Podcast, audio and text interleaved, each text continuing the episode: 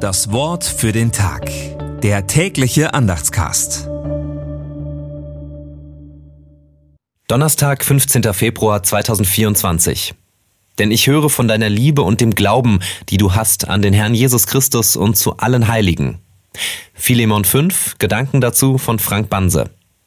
Wäre der Apostel nicht so sehr Kind seiner Zeit gewesen, sondern ein konsequenter Nachfolger Jesu Christi, hätte er den entlaufenen Sklaven nicht zu seinem Besitzer zurückschicken dürfen.